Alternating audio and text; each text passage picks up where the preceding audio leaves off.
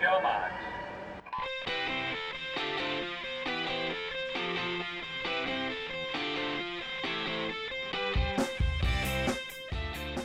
You're listening to the Pool Boy World Championships podcast. Wow, just wow. That was the only reaction going on, I'm sure, in uh, living rooms up and down the UK when uh, people saw the result of the last men's event at the World Championships, with the men's medley relay team taking an absolutely fantastic gold medal in that race. It was the end of the World Championships today. We've reached the end. And joining me for the Pool Boy podcast, once again, Bob Ballard and Katie Wild. And we're very happy to have Lizzie Simmonds back on board as well. I'm Steve Buckley, and we'll take a look back over events of the, the second half of these World Championships and, and perhaps have a chat about the British performance uh, over the course of this podcast. But I mentioned it just now the men's medley relay. What a way to finish, Bob. I couldn't believe it, and uh, I have actually had a chance to watch it back now, both the BBC version and the FINA version. And I, every time I watch it, you're thinking there's no way Duncan Scott could come back from where he was on that 50 turn. And you think, look who's up against Nathan Adrian, who brings it home time and time again for the US. Um, and how often has he done anchor leg and been overtaken by somebody? It's a very rare event, but not just overtaken. Uh, that was over a third of a second between them at the end, and that 46 1 4 split. Um, quite phenomenal. I mean, I'm, you know, I, I, did a double take and I thought that can't be right because, like you, I was having to watch it on the Omega screen as it was coming through because I couldn't get a feed of it. And then suddenly I saw I, I saw a little black thing come up beside Duncan Scott's name. I thought because he went off very quickly. His, his, reaction time was very quick. And I'm thinking, oh, don't tell me he's been DQ'd. It came as European record. I went, what? What? And I looked at the time at the end. I thought 36.14. That is ridiculous. Um, and, and, to be fair, you know, uh, James had a decent uh, leg as well, and and Jay, and Adam with the 57 too. So, you know, it, it was a really good collective. But uh, Duncan Scott, the loser that he is, of course, um, as Sun Yang will tell us, um, is, is, obviously not uh, not not able to do anything uh, heroic like that at all. Well, it was a very good team performance, as you say. Luke Greenbank dipping under 54 seconds to get the team off. Adam Peaty 57.2 uh, on the uh, breaststroke leg, despite uh, doing something I've never seen before, which was whacking the, the finish official on the head as he went to dive in. Uh, I think he described. Yeah, didn't you notice that? Yeah, no, he I, he described his uh, dive as uh, falling in like a loaf of bread, which was a new analogy for me. Um, uh, was toast then. Indeed. Um, then James Guy 50.8, which was solid, and I thought actually quite important because what he did on that leg was not let Dressel get too far away and actually put some, some space between um, Britain and, and the rest of the field, Russia aside. Uh, and then, of course, that fantastic anchor leg from Duncan, second fastest ever. Uh, 46.14, only Jason Lezak at the 2008 Olympics wearing, uh, of course, a full bodysuit, uh, posted 46.06, anchoring the, the American uh, 4x1 free relay. Uh, relays do funny things to people, don't they, Katie? And uh, this is just an astonishing swim to, to bring that relay home. Yeah, I think it took me quite a long time to realise how amazing it actually was because I was I was sort of thinking for some reason that he'd, you know, he he dipped into a, a 47 low, which is not the case at all. I think Duncan's been what 47 8 from a flat start so i mean that's an absolutely unbelievable swim and like i've watched it a couple of times now and he just looked so strong the whole the whole way which no one else in that field looked. It was just absolutely incredible. And i think yeah there's something about doing it for your team and uh, you know bringing them home as world champions in such an unlikely way it was just absolutely amazing. And uh, i noticed and I, I don't know whether this was just a, a function of how tired he was at the end, how fast he was going, whatever. He often, well, he normally switches to to straight arms for the last six or seven meters of, of the race uh, in his 100 and 200 free, uh, and he didn't this time. I think he had one straight arm for the for the finish, um, but it was otherwise, you know, kept his normal normal stroke. So whether that was a conscious thing or whether that was just a you know a wave of adrenaline and he forgot, who knows? But um, just something that I'd, I'd spotted. Uh, Obviously I'm, worked for him. yeah, I, am just going to a bit of a look forward to how things will be in a year's time. Luke's going to come down from 53.9 to what? 53.5 maybe? 53.4, give him another year. Uh, Adam can go a little bit quicker. James can go quite a bit quicker. I'm not sure Duncan can, mind you, but if, if, if we say that uh, Luke's going to take about another let's say four tenths, maybe maybe half a second off that. Adam maybe a couple of tenths. James down to low fifties. Um, they're going to do around about three twenty-seven, aren't they? Three twenty-six, maybe. Yeah, but also like that's not even event from what we've seen. That's not even the event that Duncan's been concentrating on. So, you know, if, if that becomes more of a focus for him over the next year, just like who knows, who knows what he's capable of? Because I think he will have surprised himself. He's yeah, I was yeah, I was going to just mention that I I wonder whether or not that will affect his preparations over the the next year because obviously relays we know it's a very kind of special and unique environment. You're obviously also getting a a relay takeover um, kind of benefit rather than going from a from a normal start. But the hundred free was won in forty six nine, I think, from Caleb Dressel. Um, yep. So so that's a you know that's a huge margin, even given you know the fact that it was a relay. Um, you think that perhaps Duncan made the wrong decision to go for the two medley instead of the 100 free, um, and whether or not that might be a consideration. I don't know how the schedule works out next year for him, um, but it might be something that he decides to focus on after that race. Um, you'd, you'd think it, it would definitely be in some chats that he's going to be having with his coach in the next few months. Just looking at the splits, the only other sub 47 was Kyle Chalmers at the end, 46 6. Yeah, so uh, quite quite remarkable. I think there's you mentioned you think Adam can go a bit quicker. Well, obviously we've seen him do that before, and I think I was wondering about this because he was a little, you know, he swam fifty six eight in his individual, and he split fifty seven and 57.2 in the two relays he swam, and uh, I I do wonder how important it is that the, the backstroker in, in the medley relays uh, keeps him in contact with, with the field much more, and how whether he's affected by the waves um, a bit more than perhaps we might think um, because you know when he split that 56 whatever it was in Rio, Chris Walker-Hebborn was was f- much closer to the field than perhaps Luke Greenbank was today, and maybe you know maybe maybe it's just you know a secondary advantage of having a faster backstroker is that Adam is less influenced by by the waves from the dive and everything well, else. Well, that's what I'm saying. I, I, but I think Luke will improve by at least half a second. Oh, I agree. Yeah, he has the potential to do that. Um, it's a strange situation for Adam though, because I, I, was thinking about it when I watched it. Like he's not used to being behind anyone, and like he, I mean, he's just he's just not. That's just never a situation that he's in. And and you know, I don't know what you know. Never having actually tried to do breaststroke and go forwards, I don't know what it's like. I don't know. what I don't know if there are waves in breaststroke. It looks like something the way you wouldn't have waves in the same way that you might, you know, if you're going in on the fly leg. But it has to, it, like the mentality must be quite different. Perhaps you're you sort of try too hard when when he knows the expectations that are on him and you know the job that he's got to do to catch people up. I don't think it's an easy job and i think that might play a part in it as well. It's just such an alien position for him to be in. Well regardless it was an absolutely superb performance from that quartet. The americans have uh, have only been beaten once in 18 uh, world championships in this event. Uh, when they haven't got themselves disqualified.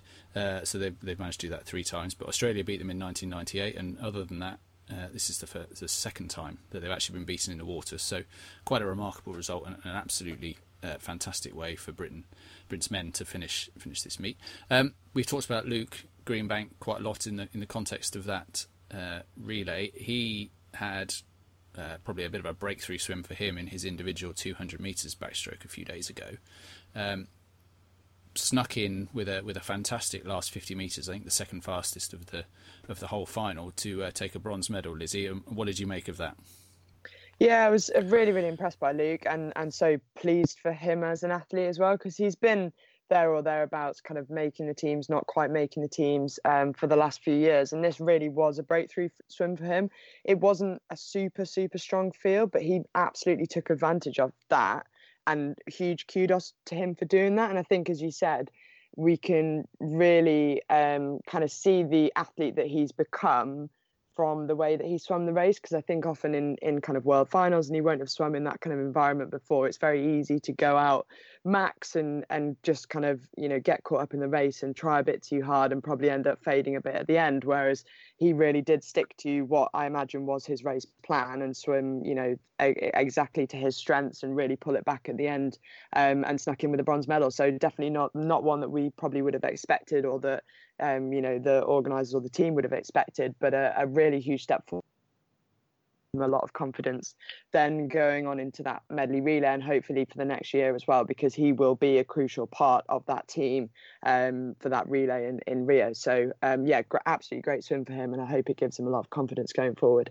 Talk to mel marshall on saturday morning about luke and you obviously congratulated her as well for her part and i said so so uh, what's happened the last two years? She actually corrected me and said, no, three years, she said. And she, she held her hands up and said, look, I got it wrong.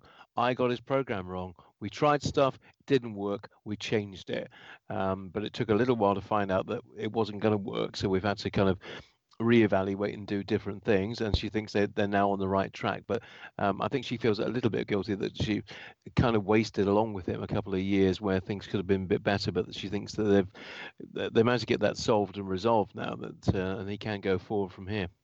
It's and that's a tough position sorry. for him though, because he's like you know that there is this there's this sort of expectation that he's joining a relay with these three guys who who have made a name for themselves. They've all got interna- individual international medals and he's he's been you know we've seen the backstroke as a bit of a weak link up until now and yet he's just come through it. He's proved himself. He's now got his own international medal.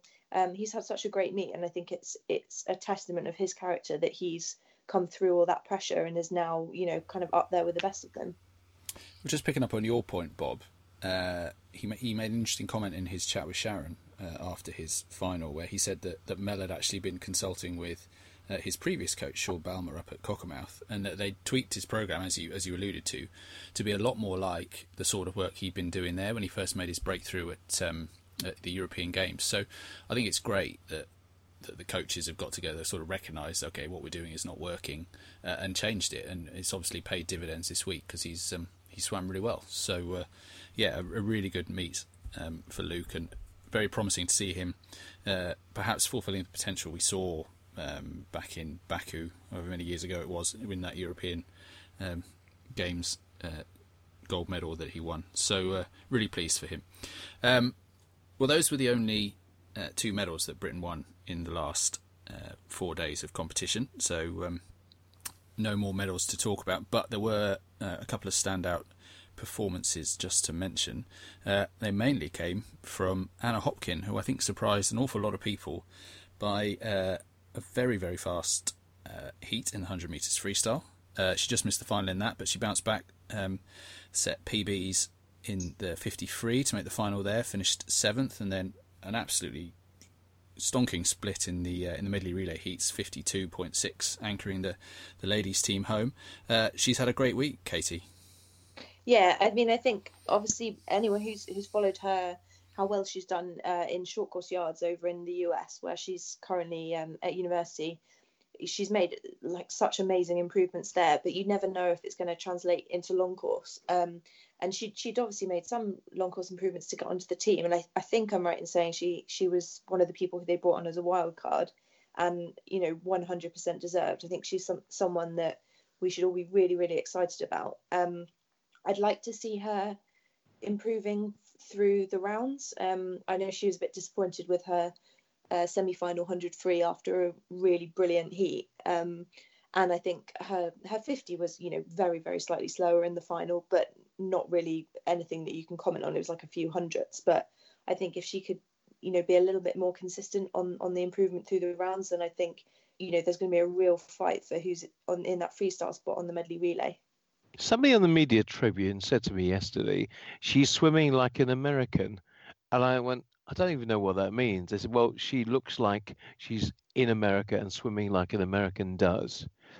Can anybody there explain what that means? Because I couldn't really fathom that. Do the Americans have a different technique or something? Maybe it's just about her, you know, how she's how she's getting up and racing, and she doesn't look like she's scared to race. Because I think an awful lot of them they just race so often in in the college system there that that I think there's there's slightly less of this oh it's it's such a big deal kind of thing. Has she adjusted a stroke or something? I mean, does it look different from how it looked when she was swimming at Ealing for how, how it swims how she's swimming in the US, for example? I don't know, Lizzie. I don't know if you know because she was at Bath for a bit when you were there, wasn't she? No, I think she was no? just after me. Um, yeah, I no, uh, I I wouldn't know differences in her stroke. I imagine it's probably a bit more like what Katie said. I'm not sure there's a specific style of i'm thinking to us freestylers now and i can't think of a kind of consistent style that she you'd necessarily put her into a, a particular us category um, so I, would I'd say it probably means more about yeah just facing up to um, you know being in a sprint field not being intimidated by being in a, in a world class sprinting field and going and getting stuck in um, and I, I think it's you know it's been the, they've been we've had standout sprinters obviously over over the last few years from the UK, but we're not consistent as as GB um, in women's sprinting. So does that overshadow the, the, what Freya did on the back of the mixed medley? Because I thought I thought that was exceptional the way she beat the Russian in that, and we maybe we're overshadowing that a little bit because uh, the attention's on on Anna for the last couple of days. I, in I the Freya missed out. I, I just think that like Anna's a new discovery for, for us perhaps perhaps we've all been a bit naive at how good she is but she's just made massive improvements and freya's been such a standout it's kind of nice to to see that there's a bit of depth there yeah, absolutely. Um, I, I, think we've also become very, very familiar with seeing Freya be exceptional in relays, um, and not, you know, not daunted by the the thought of anchoring a international at an international competition to win a medal for um, for Great Britain. So I think it's, I, I, as Katie said, it's kind of it was maybe less expected from Anna. So it's great to see another another breakthrough athlete, but definitely doesn't overshadow what Freya's done at all. And it was very a very very deserved uh, medal for her in that mixed medley. I think it's summed up really by uh, a discussion I had on Twitter earlier today, where uh, debating who who should swim the last leg of the uh, the women's medley relay this evening, and we were really arguing about which 52 point freestyler Britain should choose. And you know that's not something that I'm sure we could ever have said it, but certainly we haven't said it for a very long time. That's a fantastic discussion to be having, definitely. Absolutely. We've only ever had, really had one at any time, didn't we? we, we obviously Fran for a long time, um, and Alison Sheppard and people like that. You know, we, we haven't had uh, too many others. So uh, yeah, fantastic to have those two uh, in the mix for the relays, and uh, yeah, hopefully uh, Anna can keep those strides going into Olympic year uh, next year because she's had a real sort of uh, announce, announcing herself on the international stage over the past week. Right, let's let's move on. Talk about a couple of events that we were looking forward to uh, at the halfway point that perhaps didn't pan out in exactly the way uh, we all confidently predicted they would. Uh, firstly, the men's 4x200 relay. Uh, we were all confident that they could retain their title or at least win a medal, and um, and let's face it, they were agonisingly close to, to making the podium, but uh, a little way off the gold. Duncan Scott, another fantastic swim leading that race off 144.91, uh, which was a British record to lead them off. Um, but as it as it happens, they uh, they pulled up 0.06 off the podium in fifth place. You know, in what was uh, for the neutral was an absolutely fantastic final. I mean, there were five teams in it. Um, with a you know, you could throw a blanket over them for almost the entire uh, seven minutes of the final. It was just an absolutely fantastic race, uh, an advert for this event. But inevitably, as a British fan, Katie, it's it's a little bit disappointing to see them come up just that little bit short. Yeah, I completely agree. But I think it's probably the best possible time it could happen because, you know, if it shows if it shows us anything, a it's that we have options and there are a lot of choices that could be made, and whether or not the right right ones were made, you know, that's a discussion to be had. But I think when you say 0.06 off the podium and then you look at our takeover times perhaps compared to some of the other countries you can see that there are massive improvements that can be made in in that way. Um, and and perhaps you know as i think we probably quite often discuss at this point of a major meet we do tend to be a nation of near misses and perhaps not one of the nations that has the best skills. So i imagine those will be things that will be looked at and worked on really really hard in this next year because you know things i'm sure things have changed because we're far more competitive in the relays than we've ever been before but i would say that our in the past and this is going back a bit to when i was on teams um, perhaps the focus on things like takeovers was a little bit like oh let's just do a bit before the meet. And and yeah that'll do. I know kind of how you touch and that i then have to go but it's not a focus. Mm. and i think perhaps it needs to be. I did wonder you... about this. Sorry i was I just want to make this point because I did wonder about this in the context of the medley relay. Their takeovers were all really slick. I mean, their their total takeover tolerance was was faster than the US, which is you know unheard of, you know, from a British team really. But I do wonder about the element of familiarity because you know those four guys swam uh, swam last year. Three of them have swum the last uh, three, I think, global finals or or no, national uh, international championships together on that team. Um, and, and I do want know the the four by two has switched the order around a little bit. Um, and of course they've had I think they've been down to, to Bath and had a camp with uh, with Joel Fink uh, I think who's responsible for that team. Someone will correct me on Twitter if I'm wrong. Um, but yeah, it just maybe that familiarity isn't quite there for that order that they swam in uh, on this one because, as you say, there's definitely uh, more than six 100s in those takeovers if they if they really push it a little bit more. Point three seven, point four one, point three two. Yes, there's, there's, there's mm. plenty in there. I mean, it's it wouldn't have won them the, the gold, but it might have snuck them on the podium. But Bob, I, I think you you perhaps would have gone a different way with the team in the final. Well, maybe with a bit of hindsight, because I'm a massive fan of Tom Dean. I think he's he's looking like he's going to be a big star of the future.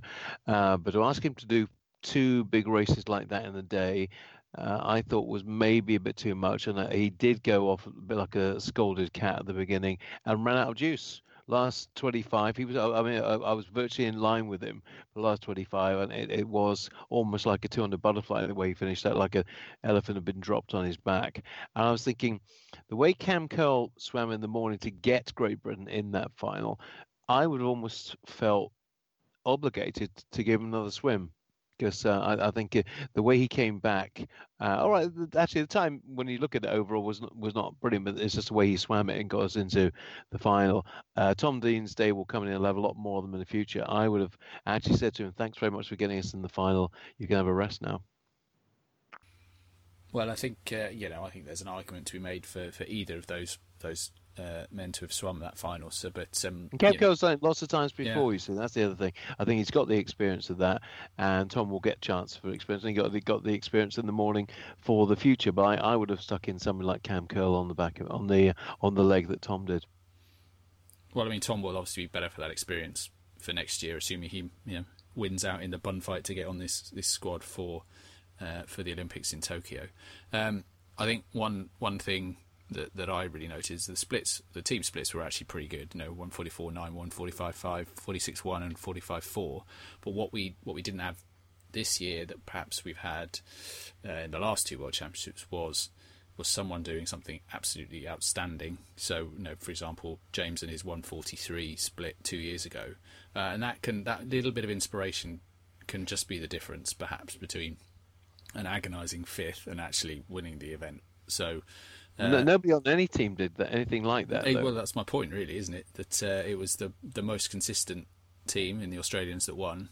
Um, but but and as you say, nobody had that little bit of magic. You know, the the Duncan Scott forty six one, if you like, um, equivalent in this event um, to uh, to you know to elevate them clear of that dogfight. So uh, you know, it's just how relays go, isn't it? But um, I think Katie, you said that the battle to be on that squad for next year will be intense, and that's inevitably going to be good for uh, for Britain going into the Olympics in this event. And as again, as you said, better to happen now than um, than uh, than in Tokyo. Uh, the other event we sort of were very uh, keen to talk about on uh, Wednesday, following the uh, results of the hundred, was the men's 200 breaststroke. didn't quite go to plan, Lizzie, did it? With with James Wilby and Ross Murdoch both bowing out in the semi-finals. I don't know what you made of that. Yeah, I think um, there's still still strong swims from those boys. Um, I think what you inevitably see with the 200 breaststroke, and it is a bit of an anomaly, I think, because the the world record's are 206 and it was obviously lowered in in the final. Um, but you tend to see lots of boys going 207s, 208s in even in the heats, but definitely in this in the semis and in the final as well. It's it's a it, an event where there's a lot of depth from across the world that you maybe don't see in other events until the final.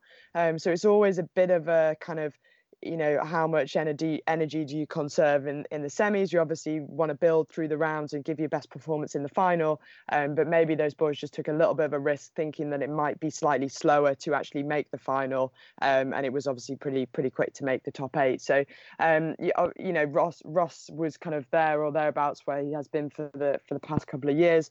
James I think we we'd all we kind of flagged him as maybe being a hopeful for the podium from that based on his um, you know, outstanding performance in the in the hundred earlier in the week. But we also don't know whether or not he's been working more on the hundred for in the lead up to these games. So um, maybe he has seen an opportunity there and has been working more on the sprint side of his program. Traditionally, he he probably has been known a bit more for the for the 200.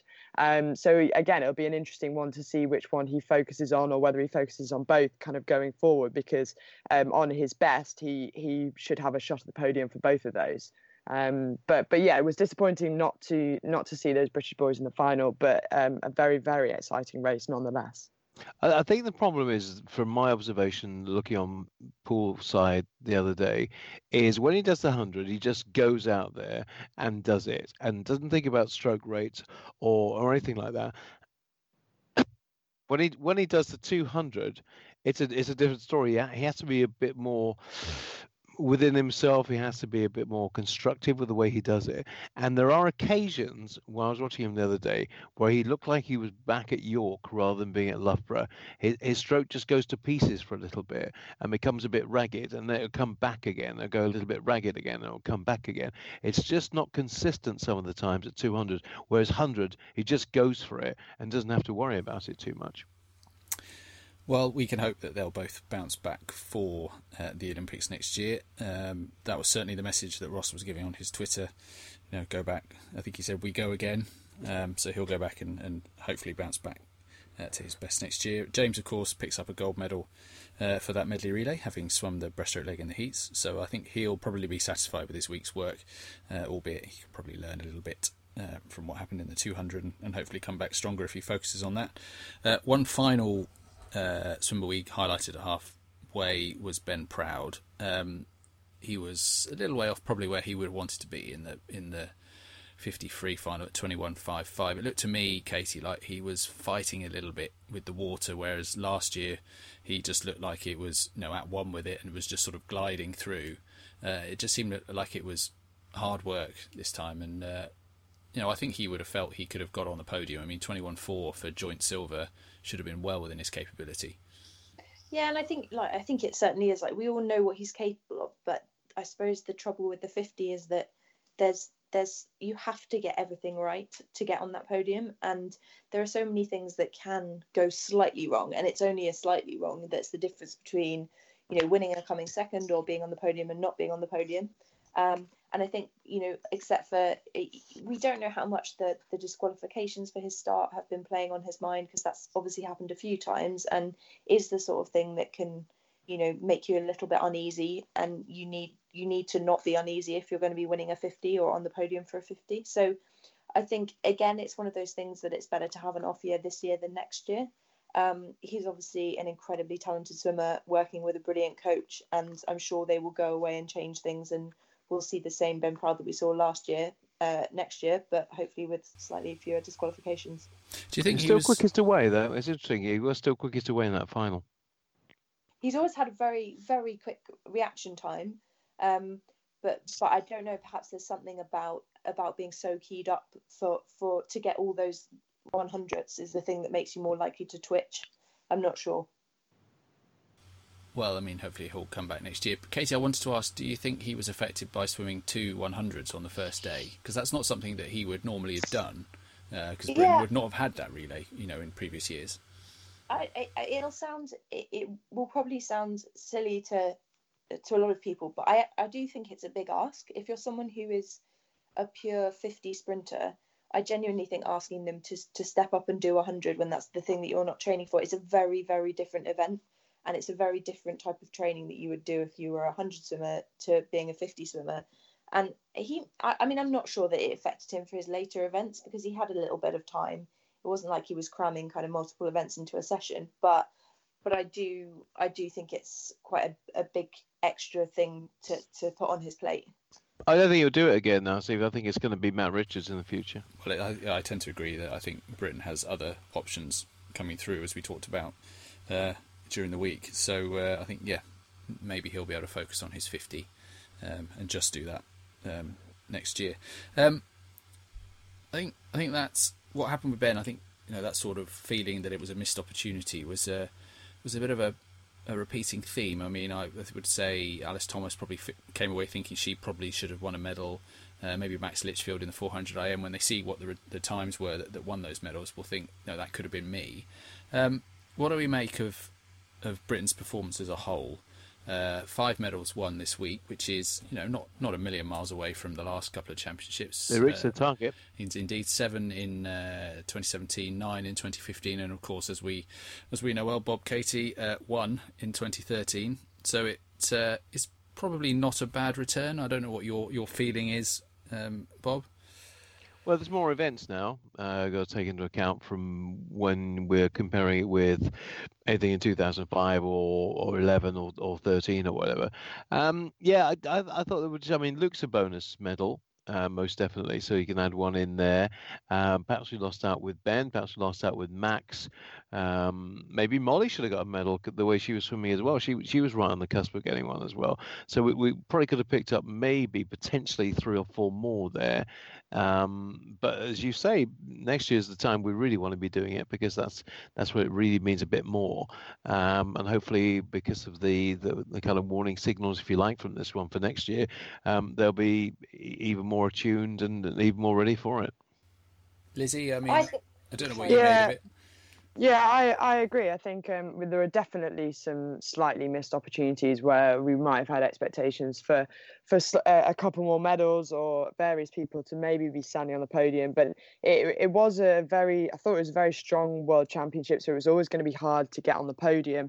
And as Bob said, it's you know it's better that it's happened like that this year than we had an absolute you know we have an outstanding Worlds this year with many more medals than expected, and then you know slightly disappointing next year. So um, I think hopefully what it will have done is given a lot of people a lot of confidence um, because we we did have some really really strong swims even from those who maybe just missed out on podiums. So you know mention somebody like Molly, I, I doubt she's leaving. She might be leaving this competition thinking, oh you know uh, that 200 might have gone slightly different, but I, d- I don't think she'll be thinking kind of going into next year that she's way out of the question or or you know doesn't have any potential to make the podium. So I hope she will go into this next year with kind of feeling refreshed and, and with confidence. And I think a lot of other athletes will too. Um, so so from my perspective, yes, the the medal numbers could have been slightly different. Um, I think it was maybe interesting that it was ma- the majority were um, the guys that were on the podium. So apart from the mixed medley relay, we didn't have any girls on the podium. Um, but we do tend to do that in British swimming. We tend to cycle through the genders a little bit. We've had years where the where the ladies tend to be much stronger than the guys, um, and then it's kind of cycling back round at the moment, and we're seeing a, pro- maybe a slightly stronger side, more experienced side from the guys, and maybe some up and coming young um, female athletes. So yeah, be all to play for still next year, and I think, as I said, hopefully lots of athletes will go into this next year of preparation with a lot of confidence taken from those world championships and a lot of experience as well. We, we were forgetting we we had quite a lot of rookies on the team, or quite a lot that haven't kind of stood up in finals at that level before. Um, so hopefully, you know, regardless of results or what happened, you know, wh- whether they reached a podium or not reach a podium, hopefully they will take a lot of experience in standing up in such a such an elite field um, into next year, and and hopefully be well prepared for what will to be be to come in Tokyo. You talked about cycling through the genders. What we also seem to have done a little bit this this time round, perhaps, uh, is also cycled down the distances, if you like. Bob, you made this point to me earlier that Yeah. uh, that we had, I think, one finalist in an event 400 meters or longer all week, and actually.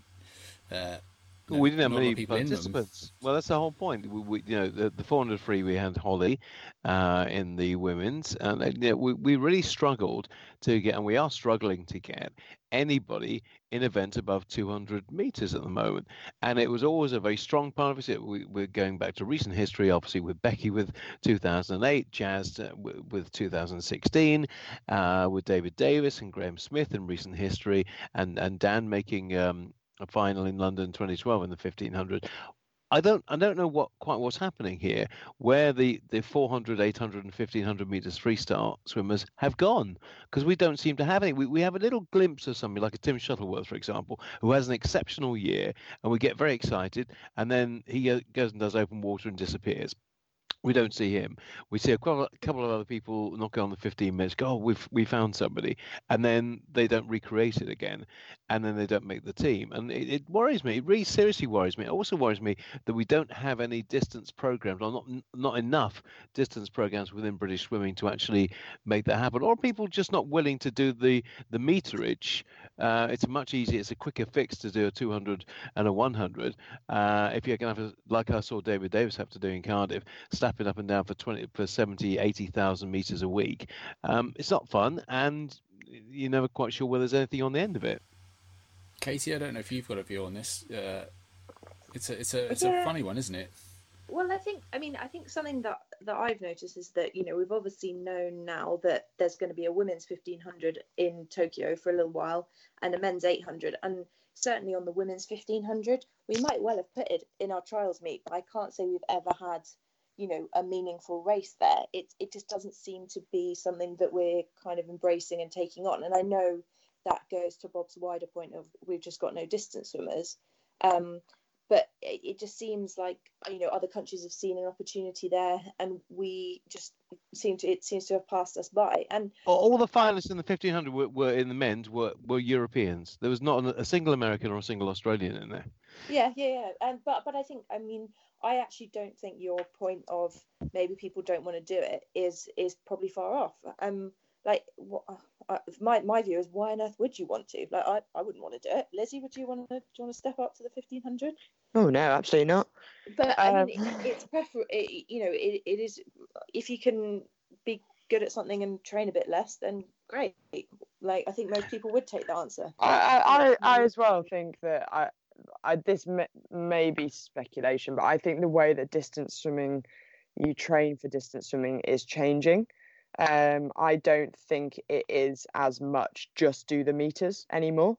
Um, I think athletes are starting to swim differently to that. Less meterage is still getting, you know, as, as a as a sport, we tend to do far far more training than our events kind of warrant so i you know train 60 kilometers a week for a two minute race which you wouldn't find that in many other sports and i i think you can train probably less on distance and still be um, exceptional at distance events. And take a Katie Ledecky for an example.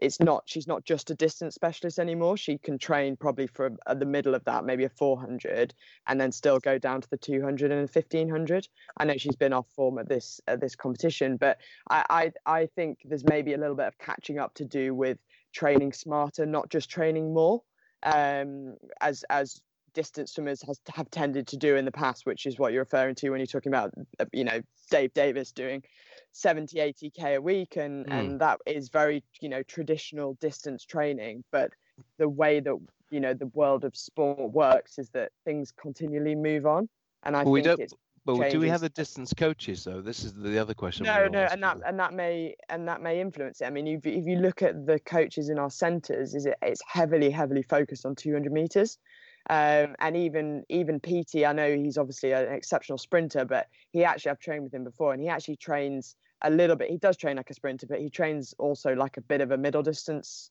sprinter as well. So he trains as if he was going to maybe do a 200. And I'm probably going to get called up on quotes quotes for that. I don't mean at all that he will focus on the 200. I mean he is genetically able to train very very differently to a Ben Proud. Um, so I think all of those centre programs that you know those young swimmers are all aspiring to be in those programs. There aren't many people in those programs who are doing distance events. Um, wow. There isn't much focus going on to the distance programs, and as you say, there aren't really any you know true distance coaches um, so when i talk about you know maybe things are changing a little bit across the world and it might be slightly different these days to to train and be exceptional at a distance event maybe we also don't have coaches that are experiencing that um, and are understanding how that how those changes are happening. Well, I caught up with the GB International earlier on. It says I, I think maybe distance camps have stopped being as much of a big thing like they were in 2014, 2016. Um, they, they don't have them anymore. Simple as you know, they, they did put a lot of emphasis on them for about two or three years, and they basically stopped. Because, it took too uh, long to complete. Yeah. Uh, well, uh, probably because probably because there's nobody out there who wanted to do them. you know that, that that's what I'm saying. That there's and a lot of people are coming down in distance now. A lot of people are saying, do you know what? I, I, I just can't hack the 15, and they're coming down the weight and they go, actually, you know what? I'll I'll I'll take the four on. Um, and you know you can see how how how good it's been for the Italians, how good it was for the German uh, today, and a guy who does open water and has won the 1500. Um, I just don't know why you know, we had a rich seam. We had we had Keri Ann, we had Cassie, we had Jazz, we had Becky, we had you know we had David Davies, we had all these people. Dan was very good in 2012. Suddenly, there's nothing. There's you know, and Dan Jervis was our only hope, and, and Dan didn't do very well this week. So it just worried me that we, we we're almost kind of jettisoning the the the, the the, the longer distance, saying that we, we, we just can't be bothered now. We just don't have the talent just picking up on that point about camps, Bob, I do wonder if uh, if if a little bit the the camps have put on to focus on where uh, where the hierarchy think our best chances are for Tokyo, and if they don't think that distance swimming is uh, one of our best chances, maybe they won't put camps on. You know, obviously, you know, had Jazz uh, riding high leading into Rio, uh, and a few others perhaps. But so that might be one point. And the, the second point I wanted to make was whether, and I'd be interested in in others' opinion on this is whether the success of the men's 4x2 uh, over the last three, four years has funneled people down in distance on the men's side because everyone wants to be on that team, um, and whether that's just influencing people who are currently doing uh, four, certainly, maybe maybe eight and fifteen, to think actually I could, you know, I think I'd like to be on that team. I think I've got a chance, uh, and they and then they're changing their emphasis back down, back down the distance spectrum I, I don't know. It's a difficult one because you know the way that I've always looked at it is that you're just good at what you're good at, and that's that's what you know. You just you race the events that you're good at, and it's not that tactical. But you know maybe if you're putting together a decent 400, you do start to wonder when you see that team, or or you're a good hundred swimmer and you've got a, a sort of decent aerobic base behind you. You sort of try and step up because there's no four by one you know there's historically not really been a men's four by one team so it, it, definitely could be an influence i don't know if it would I always feel like proper distance swimmers are kind of a whole different species. Um, and they, you know, that you find your mark pretty early and you stick to it. But I just, I just don't know. I think it's probably more likely that it's just less attractive, um, and and it's the the fact that there aren't really distance programs or distance coaches around, as we've discussed.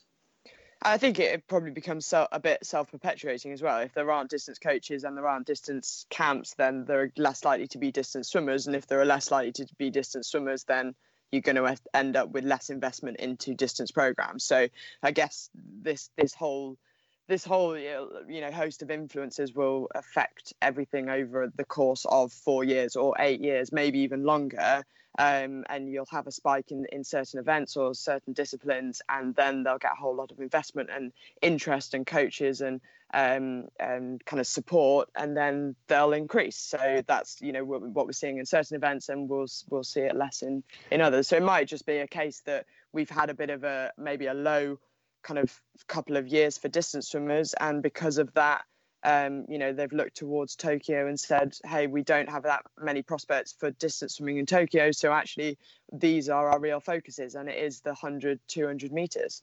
Um, yeah, but we um, need a talent ID, though. We, we need a talent ID for the next four years after Tokyo and the Paris, or else we'll be in exactly the same situation in five years' time.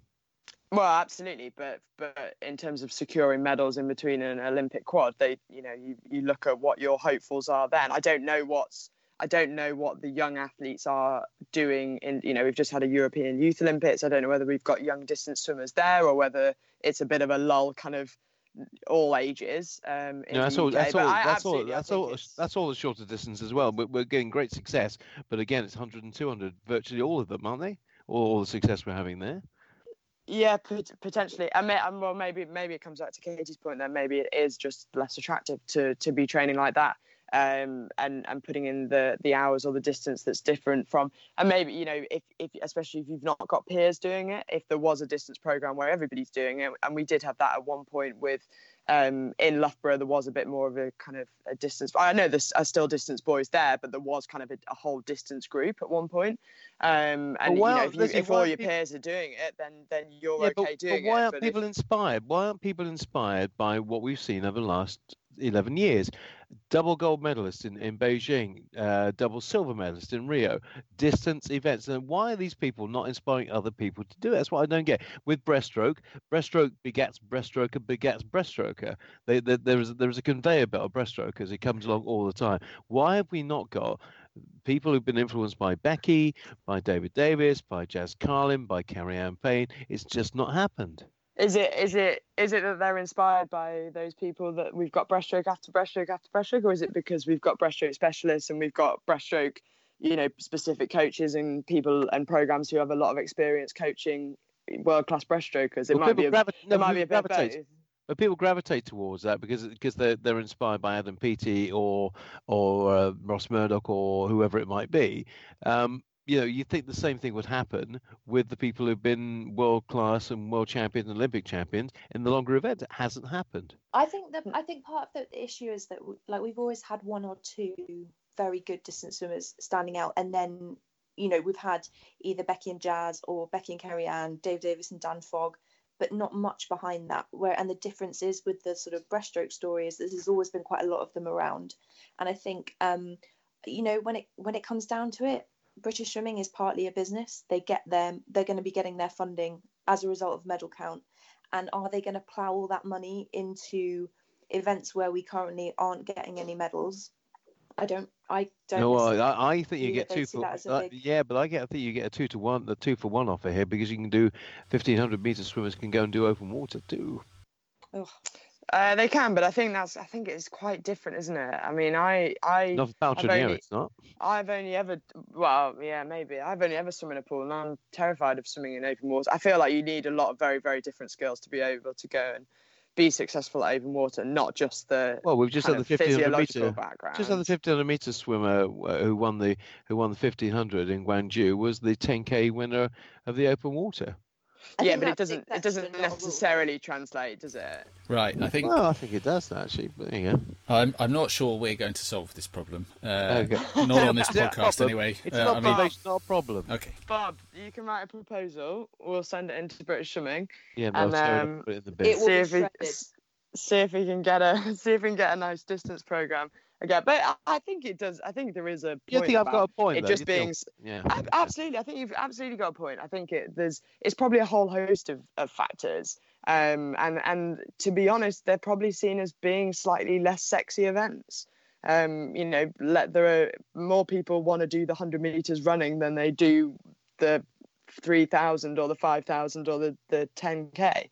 Um, it's just it's just the way it is. Sprinting events are fast, they're furious, they're exciting, they're fun um, probably less so than going and slogging out a 1500. So just in terms of you know swimming has become more popular and people are inspired by it hopefully, but it it doesn't necessarily go equally across the field. Um, it kind of begs and- the question why are they're putting 800 and 1500 in the Olympics then. Well, I think that is a whole different argument, and I am going to draw a line under this discussion.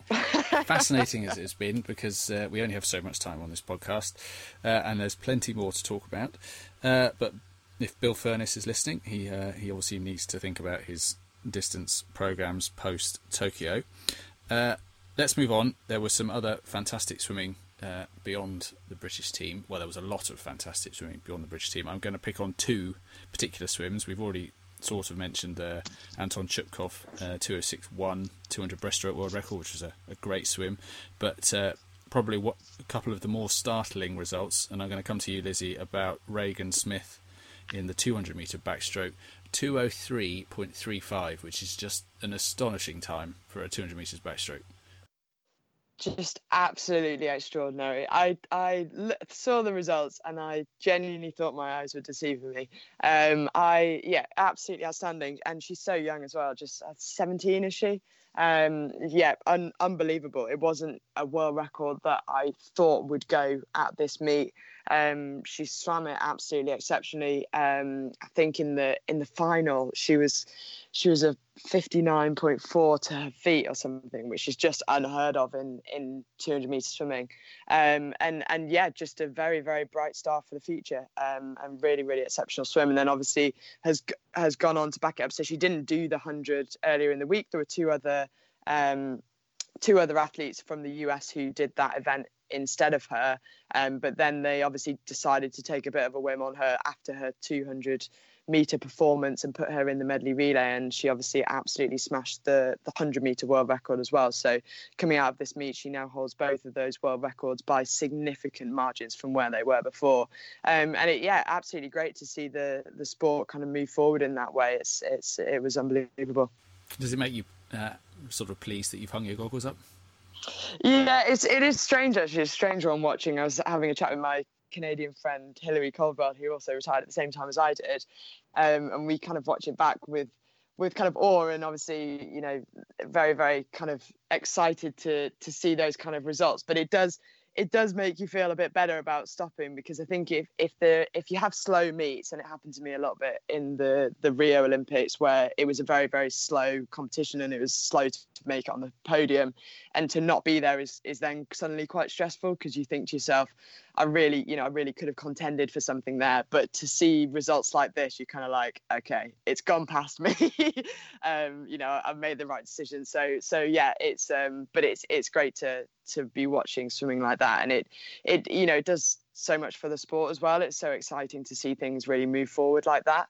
Um, and just you know a different a different class of athlete is coming is coming through now. We we kind of we i didn't think we'd get to a point where we thought missy franklin was kind of old but i know she's you know not competing anymore but she was the the golden girl who held that world record before. And so it's it's um maybe maybe fitting that it's a fellow fellow american that's taken that off off her hands. Um and and yeah just a, an amazing meet. I think we we mentioned at the beginning of this podcast, or sorry, the first podcast that we did after the first four days, and said maybe the Americans have been slightly underwhelming and tended to do this, but I think they've actually kind of back ended this meet.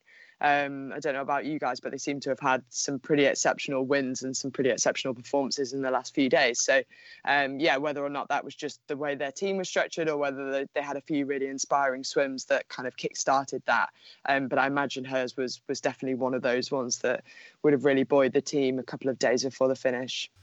Well, as you said, she took uh, Missy Franklin's world record in the 200 back, uh, so wiping out a, a, very successful American swimmer from the record books, and another one uh, went as well. Michael Phelps's 100 meter butterfly record went shortly after his 200 meter butterfly record had gone uh, to his American uh, teammate Caeleb Dressel. 49.5, Katie, is just a ridiculous time for 100 meters butterfly. Yeah, it is ridiculous. And I think something that's been so amazing about these two world records in particular, well, three, these two people who have broken world records is how far ahead they are. Um, they, you know, they're not only broken kind of legendary world records, but they are just an absolute mile ahead of the the rest. Um, and you can sort of start writing your story about where the Olympic golds are going next year with with quite a lot of confidence. Um, he's obviously, you know, such a talent, and it's quite a weird thing watching because he tends to swim pretty slowly all year and then just unleash these absolutely insane things at trials and then at the major events just needs to perform where it matters. So yeah it's, a, it's an incredible swim and he's performed you know not all world records but consistently brilliantly in every event that he's done well, I think he, he leaves this meet with eight medals. Uh, I'll get this wrong, but I think six golds and two silver. Uh, well, certainly eight medals. I think it's six and two, maybe five and three. But uh, a fantastic meet for him, um, all round, really. Uh, just some unbelievable swimming from, from those two swimmers.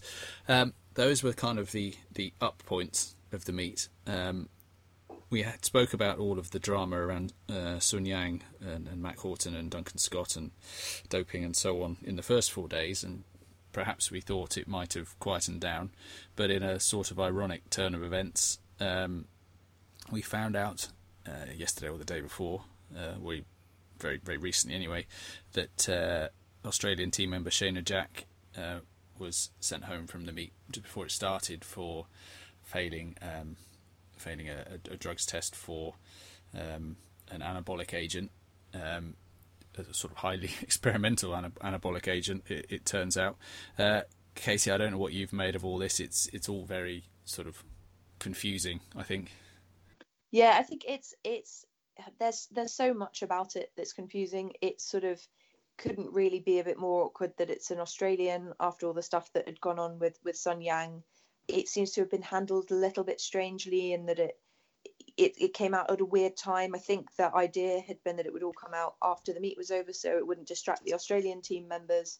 Um, there's always, and, and I know I am very happy to be accused of having double standards, but when it's not someone who's from one of the more prolific doping nations, I always have a bit more of a question mark in my head just because I think there's a real difference, you know, that we see in cycling where you're not surprised because they will all say, well, everyone was doing it. If it's quite weird to be the, the sort of lone wolf and thinking, right, well, you know, I'm going to take drugs and, and go out there and do it on your own when you're going to get caught. Like it's such a weird alien thing to me. If you if you take something that's on the banned list and you're a good swimmer, you're going to get tested and you're going to get caught.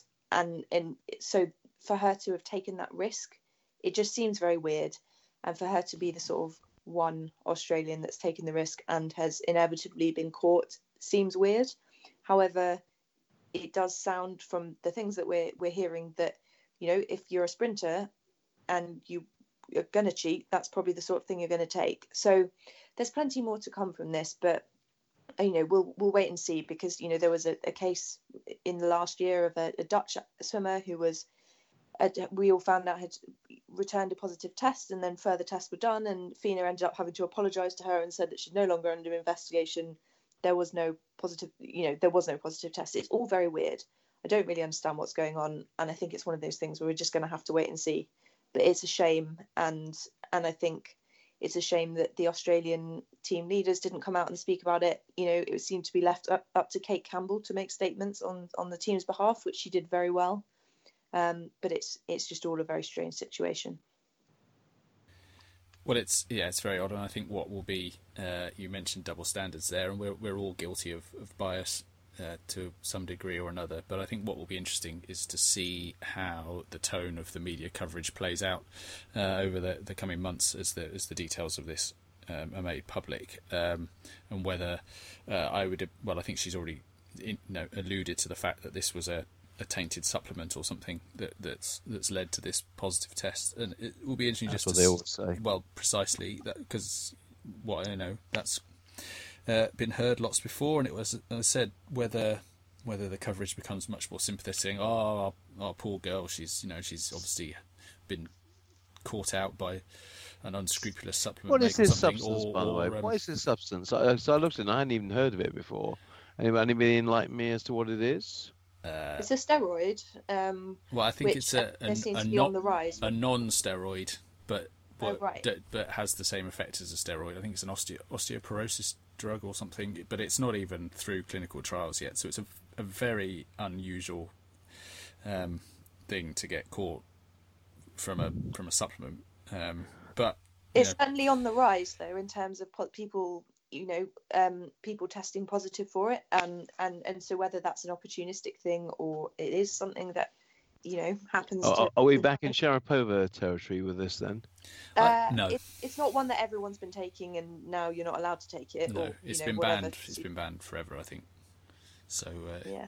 But uh, anyway, we will watch what happens um, in that story with interest. Um, I just think uh, it's worth just noting on that how um, kind of well, and I'm sure he's not had his social media and those kind of things on, but how well Duncan has handled the rest of the week, you know, after what happened earlier on in the week. And I'm sure there were lots of questions from journalists, and I'm sure British Swimming were having to field um, a lot of interest from both back home and over Yeah, there. good and luck, I, Pete. I, I, I hope he didn't have his messages on social media and things like that, because I'm sure he had a lot of um, protests from Sun's Chinese fans.